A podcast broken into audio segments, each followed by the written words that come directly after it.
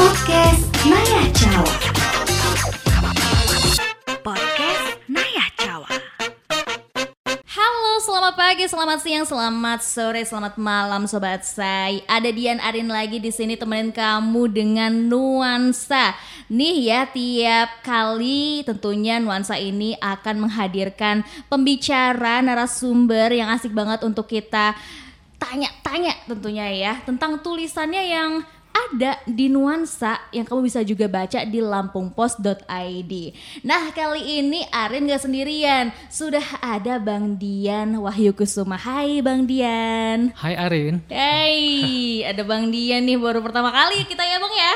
Iya, baru Hmm, ini kita mau ngobrolin tentang lindungi data pribadi. Sebenarnya sih kalau misalnya sekarang ya kita Hmm. lihat kayaknya tuh kalau lagi di dunia maya sekarang kalau sekarang tuh apa-apa serba dimintain data personalnya gitu ya Bang ya. Iya, betul. Mm-mm. Tapi tuh kadang-kadang juga ngerasa ada sih, misalnya kayak Arin nih, Hmm. oh harus daftar apa gitu kan? Ternyata harus dimintain nama, kemudian juga alamat segala macem. Kadang-kadang juga ngeri gitu ya. Tapi kadang-kadang karena sekarang udah saking banyaknya, kayaknya udah biasa aja tuh bang. Kalau Bang Dian sendiri, kalau misalnya ketemu yang kayak gitu gimana sih bang? Iya, em, teknologi ya digital sekarang nggak bisa kita hindarin kan. Em, kalau kita mau daftar aplikasi, daftar eh, sign in ya, sign up suatu aplikasi, pasti kita memberikan data pribadi kita secara sukarela gitu ke penyedia aplikasi gitu. Nah mungkin em, di situ ada term and condition dan emang kita harus baca ya hati-hati.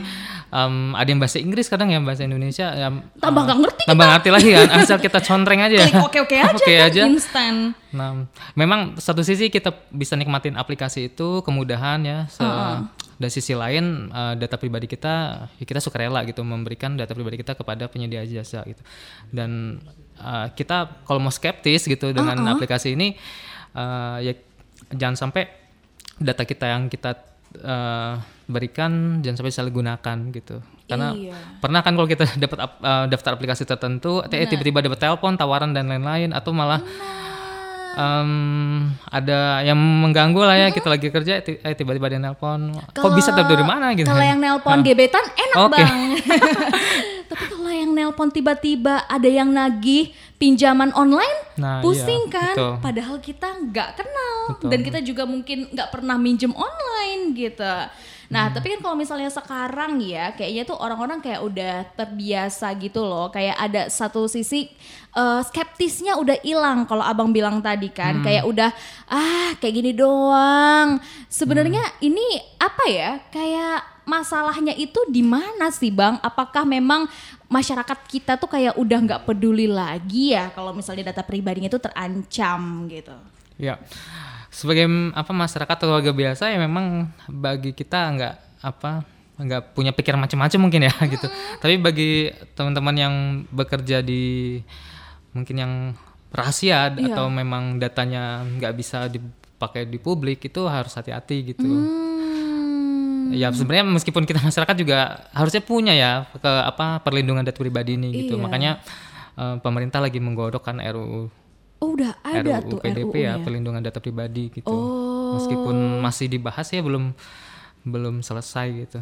Hmm, ya kalau negara lain kan memang sudah punya ya, mereka punya regulasi dan em, misal kita update status di media sosial, apakah terus kita hapus tuh? Nah. apakah data yang dihapus itu terhapus juga di server mereka? Nah, kan kita nggak tahu tuh. Eh, mestinya itu kalau memang itu dihapus, kita hapus ya harusnya di server mereka juga harus dihapus itu. Nah, itu kan kita ngobrolin tentang jejak digital ya, Ya, Bang betul. ya. Itu tuh sampai ada istilahnya tuh jejak digital tuh, tuh serem banget Iya, karena kadang-kadang kita kan nggak tahu tuh saat ini kayak kita nulisnya asik-asik aja nih. Iya. Misalnya kita nggak suka sama teman kita yang A gitu kan. Iya. eh ternyata beberapa tahun kemudian bisa jadi mungkin dia jadi saudara kita, jadi nikah Hmm. sama saudara kita gitu kan. Ya, ngarep ya? Ya, jejak Atau malah enggak? Iya jejak kita masih sengaja ya, bukan Iya. ngelihat yang itu ya. Tapi ternyata kan jejak digital juga itu tadi ya. Ya. Akhirnya kan nggak bisa bohong juga. Nah ini Hmm. sebenarnya bahaya juga sih bang. Itu tadi ya ternyata kalau di negara lain yang punya RUU untuk perlindungan data pribadi, kalau memang dia memang sudah menghapus, menghapus harusnya di servernya juga udah dihapus ya, bang ya. betul. Ah. Kita masih apa? em, semoga ya ke depan bisa secret ya, secret atau keamanan data pribadi ini kita bisa lebih baik lah gitu. Mm, ya kan kalau misalnya kayak kita sekarang kan kadang-kadang nih apalagi milenial tuh kan kayaknya suka banget mencurahkan semuanya. Sebenarnya sih nggak cuma milenial ya ibu-ibu tuh juga suka banget kan udah, udah ngerti Betul. gadget gitu kan. Apa-apa tuh kayaknya curahan hati disampaikan semuanya tanpa dia saring mungkin masih emosi-emosi gitu kan ketemu sama si anu si itu gitu Iya. kan. Langsung aja gitu dicurahkan. Ternyata itu tadi hati-hati sama yang namanya jejak digital ya bang ya. Ya, betul. Nah tapi ngobrolin tadi ada RUU perlindungan data pribadi. Nah ini kan kita lagi ngerancang ya bang. Kira-kira apa aja sih bang yang harus dipertimbangin masuk? Tadi kan ada ngomongin tentang kalau memang udah pernah kita ngapus eh, postingan seharusnya sih di server juga dihapus ya bang. Ya, Terus betul. apa lagi tuh? Hmm, di RU ini saya juga masih belum baca banget ya. Ternyata Banyak sih yang dibahas. Salah satunya em, data seseorang tuh nggak bisa bocor gitu kan. Data seseorang ketika kita daftar suatu aplikasi atau eh, layanan digital, aplikasi itu aman di server si penyedia itu. Jangan sampai itu bocor ke pihak ketiga, keempat atau malah data kita malah dijual gitu dengan pihak ketiga empat gitu kan. Ketiga dan keempat. Eh, jadi bisnis baru kan gitu. Jangan sampai deh seperti itu. Karena eh, kita memang daftar gratis gitu mendapat layanan. Ternyata eh, data kita di Pakai. ada something ya sesuatu gitu kan ah. untuk itu. Ya memang ini skeptis kita ya. Atau lagi sebagai jurnalis ya kita sebagai jurnalis pasti skeptis kan em, mem- me- apa membuat bukan hanya narasumber sih kadang dengan penyedia jasa aplikasi ya kita juga skeptis juga gitu Betul. Nah kan yang baru-baru ini banget nih bang, ada sampai uh, WhatsApp waktu itu. WhatsApp tuh sampai kayak membuat klarifikasi, terus dia juga bener-bener membuat sebuah uh, press conference. Dia bilang gitu kepada para penggunanya kalau mereka benar-benar akan menjaga gitu Iya. kan data ya kan Betul. dari para penggunanya gitu. Bahkan waktu itu sampai ada di uh, story-nya WhatsApp sendiri gitu loh dikasih tahu tuh kepada para penggunanya. Berarti memang ya apa ya kecenderungan dari teknologi itu tadi untuk membongkar data pribadi kita memang ada ya bang ya. ya pasti ada peluang ya. Namanya kita eh, mm, teknologi kita nggak tahu kan. Eh, apalagi sekarang teknologi semakin banyak kita mau belajar A eh udah ada B lagi eh udah ada C gitu. Jadi Bener. kita mau A ke B C ternyata ada, D- ada D gitu teknologi D yang em, yang apa ya teknologi semakin berkembang kita mau mempelajari aja semakin apa ya nggak punya waktu lah kadang ya kita dan kesibukan kita gitu untuk Iya. mempelajarinya itu sudah sulit lah gitu Mm-mm. Tapi kan kita kalau misalnya di era sekarang ya bang, Iya. kita juga nggak bisa dong lepas dari teknologi komunikasi itu tadi. Hmm. Mau nggak mau, kalau memang ada perubahan, kita harus ikutin ya gitu benar kan. apalagi milenial ya harus update kan Nah, kira-kira sebenarnya apa sih bang yang kayak apa ya, kayak boleh dan nggak boleh kita share gitu? Oh ya, dulu masih kuliah ya. Arin masih kuliah dulu. Udah, Ah, udah udah lulus ya.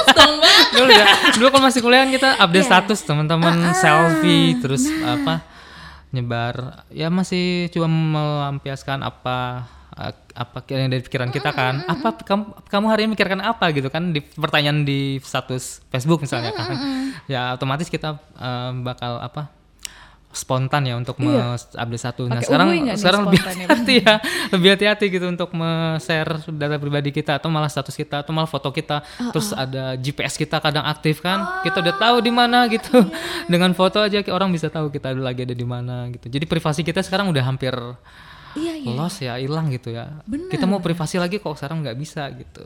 Ah, terus tiba-tiba kalau misalnya nih kita nggak tahu, kita nggak sadar ada data privacy kita yang terpakai, kita nyalah-nyalahin gitu kan. Ya, Padahal benar. ternyata secara nggak sadar kita juga kita udah juga bagiin benar ya.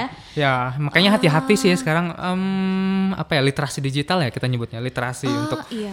terus keamanan digital kita gitu karena sebagai user atau pengguna eh, kita harus tahu juga sih yang aman seperti apa, yang nggak aman seperti apa. Memang agak repot sih ya aman di digital ini gitu. Tapi dengan kita repot itu ternyata itu bisa membuat kita kemudian hari ya, kemudian hari bisa lebih safe ya, lebih aman gitu. Misal password deh, password, password apa email, media sosial itu kan pasti kita yang mudah gitu ya. Yang kadang-kadang ya. semuanya sama Ya, ternyata. sama ABCD. Iya, ada jangan juga sih. Ternyata ini kalau misalnya udah ketahuan satu, ketahuan semua. semua. ya benar.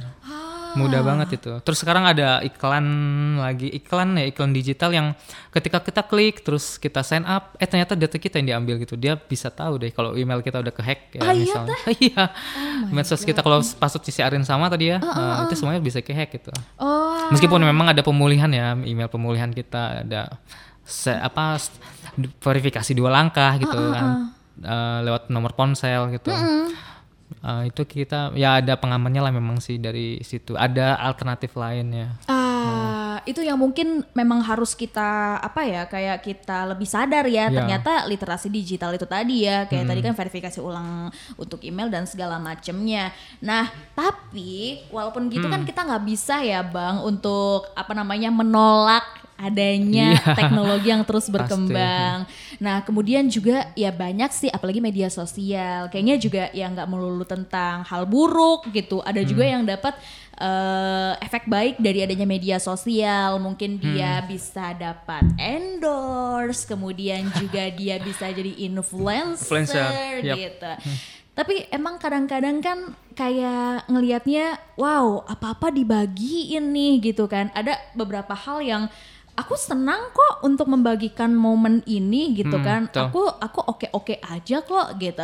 Sebenarnya di taraf apa sih kayak privacy kita tuh harus eh, kayak yang ini kayak boleh lu bagiin gitu. Mungkin apakah foto apa ataukah apa gitu, Bang? itu sih tergantung kita ya tergantung kitanya Em, kalau saya sih biasanya eh, membagikan suatu momen ada kepentingan lain sih misalnya kita eh, misal jurnalis nih Iya. profesinya agak agak misalnya ada yang berbahaya investigasi dia jarang banget untuk me-share foto keluarga anak dan lain-lain gitu Oh. Iya. ada khawatiran lah ya untuk apa ya sorry doxing dan lain-lain gitu Oh oke, Doxing. karena ada privacy keluarga yang harus dijaga. Kalau temen aku beda lagi bang, Kenapa? dia nggak nge-share foto misalnya gebetan dia karena ada hati yang oh, harus iya. dijaga. oh itu beda beda beda Oke Yang di-share fotonya sendiri-sendiri mulu, Hmm. padahal gebetannya ada tuh udah ngantri gitu kan. Cuman karena ada hati yang dijaga, dia batasin. Mungkin Iya. eh, patokannya segitu-gitu dulu ya, gitu kan ibaratnya. Oh, yang ini perlu di-share, ini nggak perlu di-share gitu. Aduh, Aduh. tapi nih memang ya kalau misalnya sekarang kan kita ngelihat juga ada nih bang orang yang dia pakai kayak Instagram, dia itu kayak akun sosmednya tuh banyak gitu loh. Dia punya main account, dia punya second account atau ada juga tuh yang fake account. Fake. Nah, kadang-kadang yang fake account ini bang, yang kadang-kadang uh muncul terus dia mungkin kayak ngasih eh, hal-hal yang mungkin dia kayak misalnya ikutan komen misalnya kita lagi komen nih Iya. eh, aku posting nih sesuatu tiba-tiba ada fake account yang dia itu tuh kayak ngasih aku eh, komen-komen yang gak ngenakin gitu kan. Nah sebenarnya kalau masalah fake account ini gimana ya? Kok bisa ada sih gitu ya di Indonesia ya? iya Bisa fake, haters. fake account ini kan berarti kan eh, semua orang bisa bikin banyak akun ya Ya, Mm-hmm. m- sekarang lebih mudah ya. Buat akun kita nggak perlu email. Uh, ada yang bisa lewat by phone ya, ponsel kan. nah iya Um, lewat ponsel aja kita mm, apa bisa. Eh, Tapi untungnya sih sekarang pemerintah sudah punya regulasi ya. Kalau kita mau buat misalnya nomor handphone baru, kita Nah. harus ada NIK gitu kan. iya pakai kakak ya Ya, kakak. Ya sih satu sisi uh, me- apa ya untuk me- membuat fake account ini biar lebih Kurang. ketahuan lah ya siapa gitu. Kan ketahuan dari nomor ponsel gitu ya. Misal kalau bisa diverifikasi gitu. Sebenarnya pemerintah kita udah mulai ada cadangan ke sana Iya, ya. benar. Sebenarnya iya waktu awalnya kan kayak ih ngapain sih gitu kan Kominfo ngurusin uh, Iya, dulu bebas banget kan ya kita punya Iya. handphonenya lima. beli-beli berkali-kali dong. Tiba-tiba ada yang ngubungin nih, ih nomor baru lagi, ih nomor baru lagi. Biasalah kan. Kalau misalnya oh ada yang lagi seneng gitu kan, ngubung-ngubunginnya pakai nomor-nomor berbeda. Iya. Dulu mau pakai privat ya, Ah, privat number. Lebih Masih ada ngeselin nggak sih lagi. sekarang private number tuh? Gak tahu ya, masih ada gak sih? Gak ada lagi ya private number ya.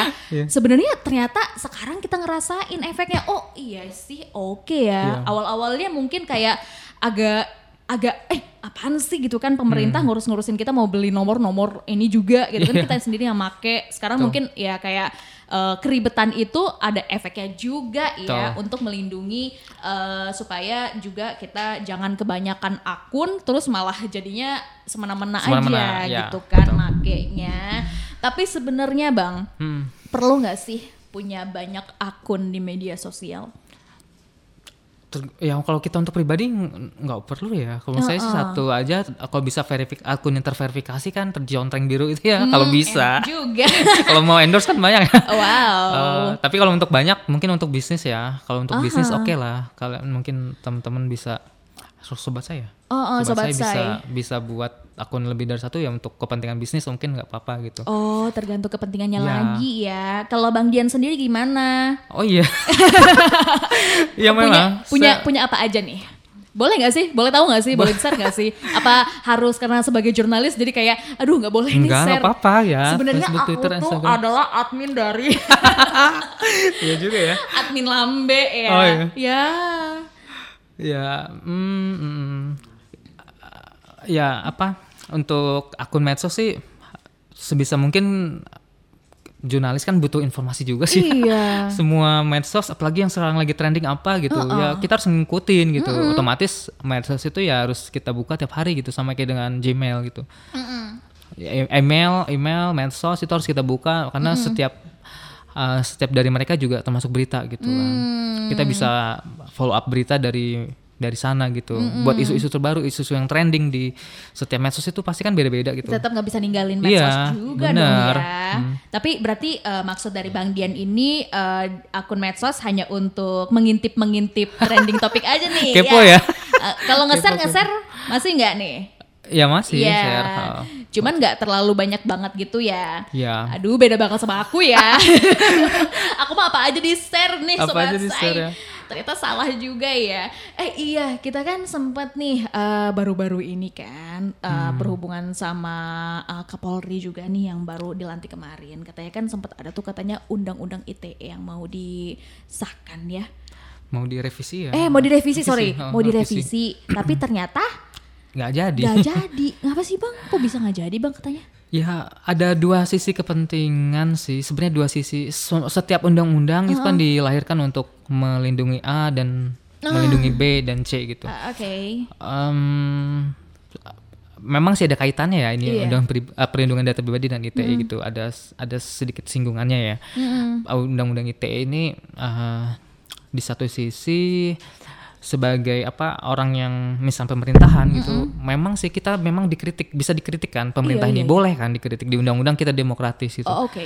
tapi eh, s- punya etika sih memang. It- nah ITE lah yang mengandung membuat aturan gitu. Mengkritik ya harus punya etika sih. Kalau menurut saya sih seperti itu ya.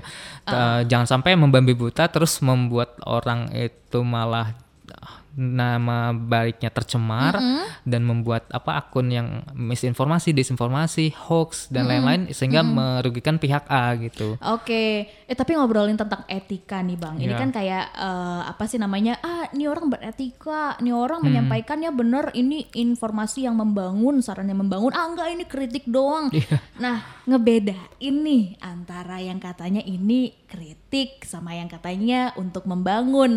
Apakah ada rumusannya sehingga tidak dibelok-belokkan gitu? Kritik membangun nih pasti uh, setiap orang sih memang agak risih ya mungkin dikritik ya. Iya. Se- pasti ya setiap orang kritis tapi sebisa mungkin dikritik itu harus mau karena setiap pemimpin kan uh, pasti punya sisi yang lainnya kelemahannya misalnya atau memang sisi yang ketika dia berkuasa nggak bisa semuanya dipegang gitu ya karena uh, rakyat ya kita masyarakat atau masyarakat dan NGO-nya itu punya punyalah kewajiban untuk mengingatkan gitu ya misalnya untuk pemerintahan dan uh, lembaga kementerian atau uh, BUMN gitu ketika kita kritik ya harus berdasarkan data juga gitu Iya. mengkritik tanpa data ya sama aja kita nanti jangan jatuhin fitnah kan gitu salah juga Iya, jangan gitu kan sampai kita salah. bilang nggak suka apa alasan nggak sukanya Ya, betul. gitu kan Hmm. jadi kalau misalnya memang kita mau kritik, kalau bisa by data, terus yang membangun gitu ya. Ya.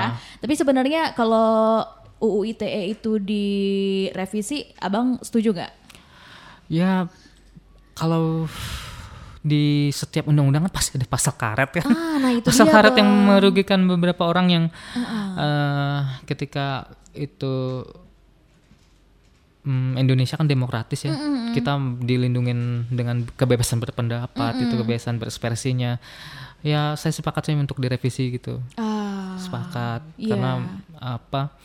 Sudah banyak kajian ya. Udah ITE ini hanya me- yang banyak melapor itu adalah penguasa kan Oh, iya. pemerintahan. jadi kita yang mau mau apa cuap-cuap atau kritik di media jadi khawatir jadi ya. khawatir gitu media Ah, sosial ah, lebih ke ambil aman aja Iya. gitu.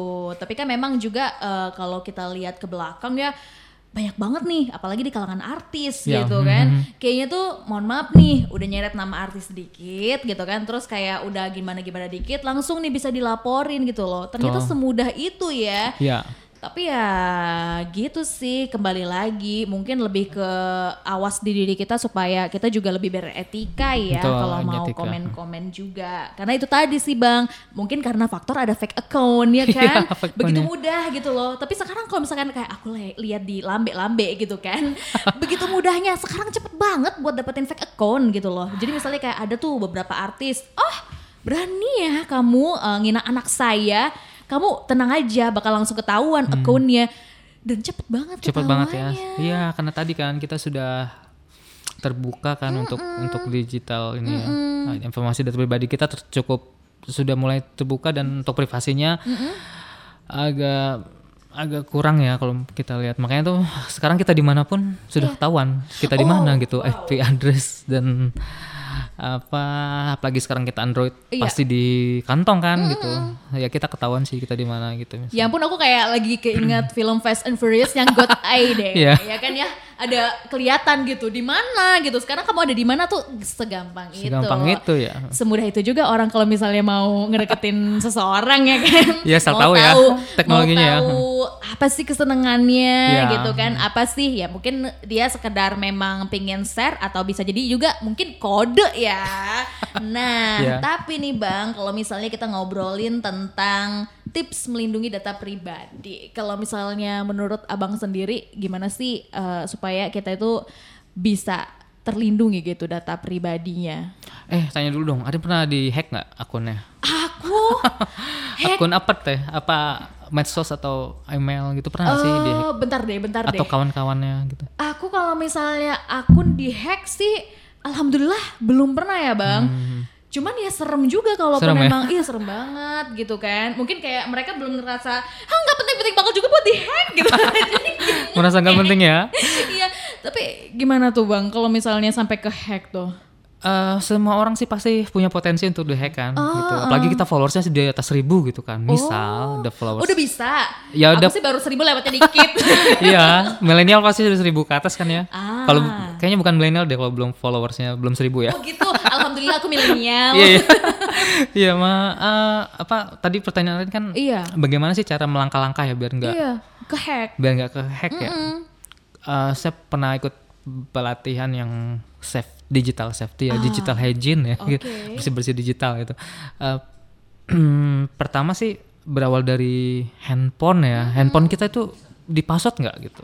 Ada, tapi ada juga yang enggak. Nah, aku itu. sebelum nikah aku password bang, soalnya takut ketahuan ya Ketahuan. lagi dideketin siapa Iya. atau gimana kan bang. Kalau sekarang kayak udah nggak ada rahasia, jadi nggak aku password.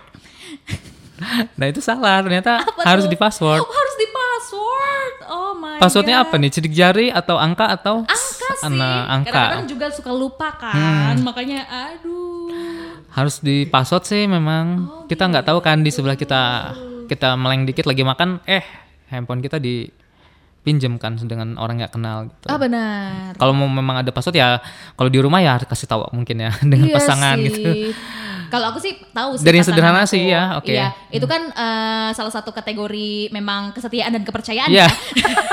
Kalau sampai pasangan kita aja nggak ngasih kita bagi tahu password, kayaknya sih aku hmm, gimana gitu. Iya. Oke oke. Nah kedua Li- eh, jaga diri handphonenya gitu. Oh, oke. Kan kita ada pelindung layar ya, pelindung hand case-nya gitu. Laptop juga harus dilindungin. Karena ketika laptop atau handphone kita rusak, kita akan menyerahkan handphone itu, laptop itu ke service center dan lain-lain. Dan data kita ada banyak di situ gitu. Kita nggak tahu kan data kita diambil atau tidak gitu. Oh iya bener juga sih. Itu Aduh, perangkat ya. tuh. Iya. aman harus aman sih perangkat itu harus Iya. uh, kalau jatuh jangan sampai apa rusak gitu makanya itu harus dikasih case perlindungan tambahan ya gitu Oh, oke. Ya. terus Mhm. apalagi ya ya sebenarnya itu yang simpel-simpel aja sih ya. Kita memakai password terus melindungi perangkat gadget kita. Terus sebisa mungkin password kita itu jangan mudah ditebak kan kalau bisa malah lirik lagu yang kita senengin nih gitu. Hmm, gitu. Aren Biar- lagunya biar apa sih? Susah panjang banget lirik lagu ya. lirik lagu ya lirik lagu yang paling nggak 20 karakter gitu mungkin Tapi kalau ngomongin tentang file, file yang ada di handphone atau komputer atau apa pun itu tempat kita penyimpanan data, itu bener sih gitu kan. Hmm. Iya. Kadang-kadang eh, agak bahaya, mungkin kan beberapa orang ada dong ingin mengoleksi eh, hal-hal yang bersifat privacy di tempatnya gitu Hmm. Betul. kan. Apakah itu dalam bentuk foto, video, Video. ataupun yang lainnya gitu kan. Dan kita nggak tahu tadi kata abang kalau misalnya rusak terus ditaruh di tempat mana? Kayak beberapa bulan yang lalu kan artis Iya. kita ada juga kan yang kena. Iya. Kan?